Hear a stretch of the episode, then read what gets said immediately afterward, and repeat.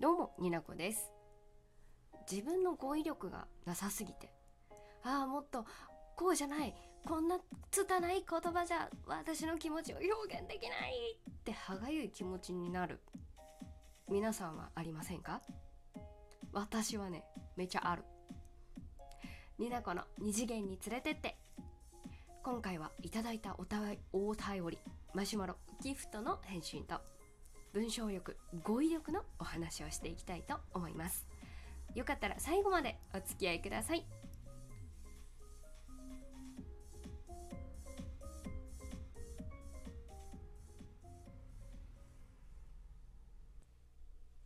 まずギフトのみお送りいただきました方、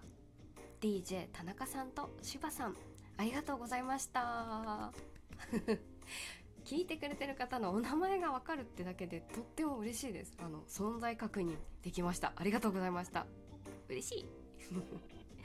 続いてのお便り、ラジオネームしまふくろうさん、2回目のお便りありがとうございます。ザ・ボーイズのお便り読んでいただいてありがとうございました。カモメのジョナさんのあらすじ読まれてる際に、になこさんのお声と BGM が相まって、なんかすごく良かったです。かっこ5位仲間を感じるぞ2019年3月28日オフでも独り言ばっかりで楽しそうなオタクの会がすごく好きなので、ロングバージョンかフルバージョン聞きたいです、ということでお便りありがとうございました。これはあれですね、すげえ昔の回を掘り出しましたね。しまふくろうさんは収録前にね、滑舌よくする練習を誤って収録していたっていうやつを、出してみたんですけど、最近はライブ配信でそれ補ってるんで、ライブ配信した時にいつか存在確認をしまふくろうさんさせてくださいねお聞きいただいてる方はね、もうご存知だと思うんですけれども、私はになこはアニメや漫画、二次元の世界が大好きなわけでございます。作品の中では印象的なセリフや表現が、あるじゃないですか漫画で言うと文字のフォントとかサイズとか、アニメで言ったら声優さんの演じ方とか、その BGM とかで文章以外の追加表現も含まれてはいるけれども、人の気持ちを揺さぶる言葉って、もうそれが短くてもすごい長いものでも、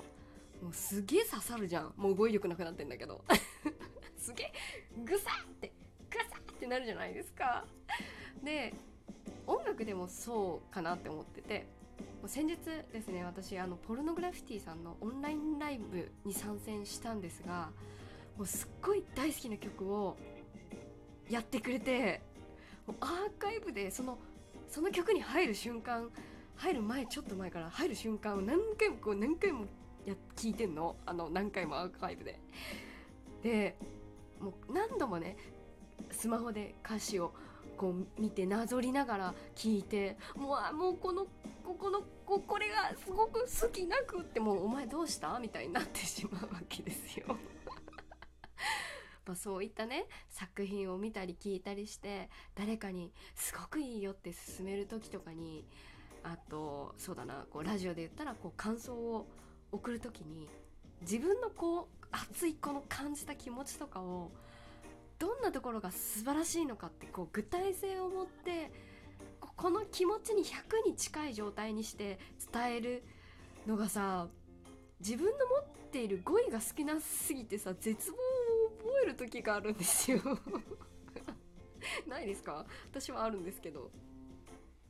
そんなね、私ですけれども、私だって子さんのオタクですから、昔、10年内ぐらい二次創作活動っていうのをしていて、新入社員のテスト勉強をですね、自らの夢小説で行うっていう所業をやったことがありまして、その回はね、どういうことなのかっていうのは概要欄に貼っておきますので、気になる人は聞いてくれたらいいんじゃないですか。それに対してこんなお便りをいただきました。読みます。になこ天才かといつもの絵文字。夢小説なるもので暗記に挑むその心意気最高。でも嘘は下手っていうのも相変わらずか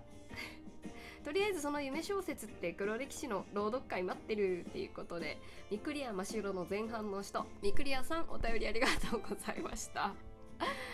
おーやめて朗読はしない。そんな時代もあったねと文章を書くっていうこと自体は私はそんな嫌いな人ではないはずなんです、うん、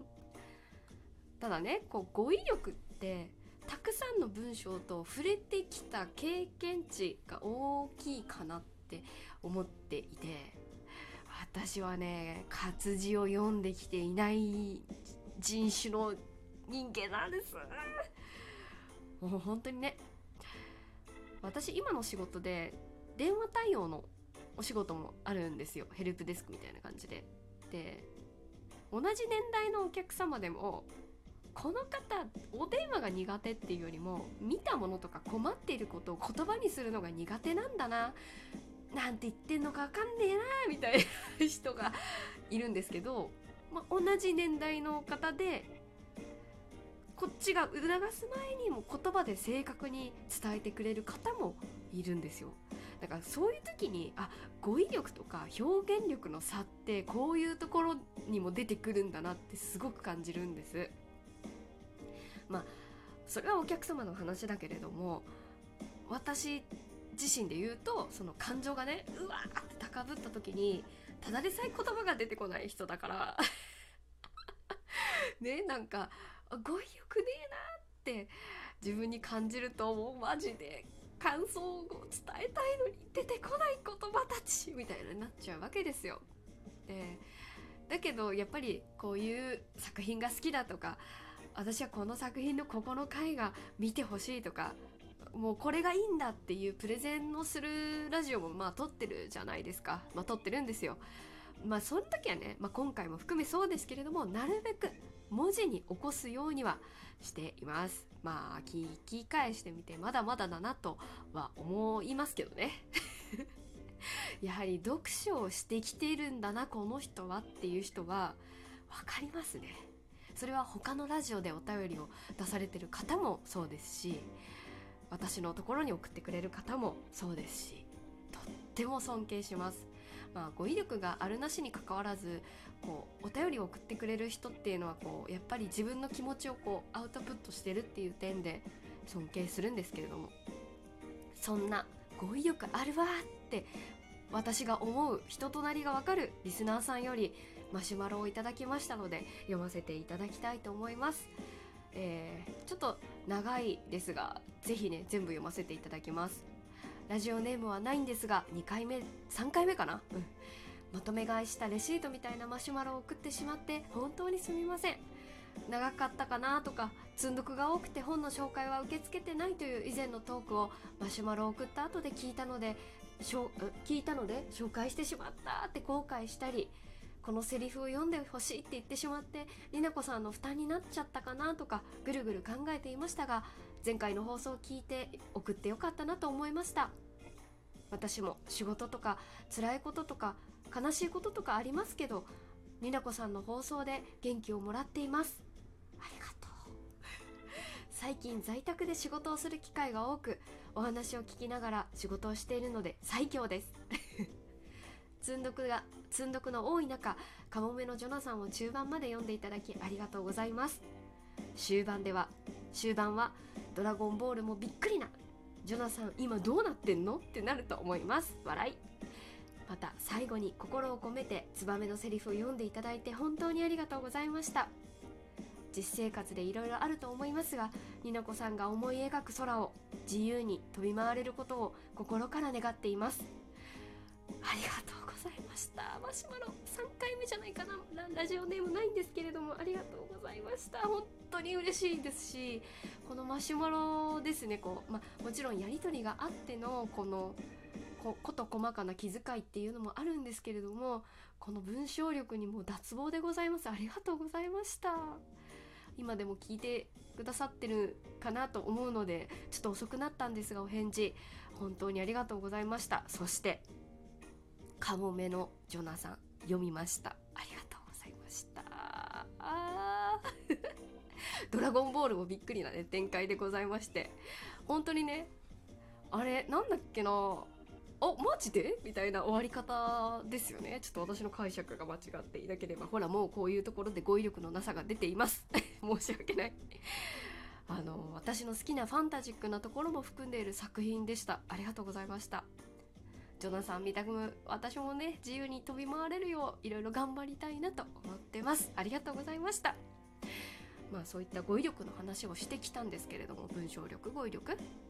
私もねちょっと新しいことを始めてみまして、そのご報告というか、まあ気になったらチェックしてみてねって話なんですけど、ノートというアプリ始めてみました。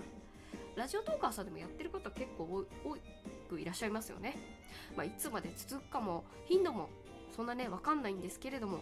ラジオに入らなかったものとかいろいろ残していきたいなと思っております。ハートを押すとねなんか面白いかもしれないよ概要欄に貼っておきますので、気になる方はぜひ遊びに来てみてください。はい、2020年12月ですね。まだまだトークにしたいことがありますので、楽しいことや好きの共有、ご報告などたくさんあります。盛りだくさんねあるはず。トーク取れる時に取っていきたいと思いますので、ぜひ楽しみにお待ちいただけたら嬉しいです。それでは次回の二次元に連れてってラジオでお会いしましょう。りなこでした。またね。お便り本当にありがとうございます。やる気につながっています。つながっていますちょっと時間が余って困っている人の所業でございます。大変失礼いたしました12月か、12月早いな。改めてこれで今回は終わりでございます。次回会いましょう。またね。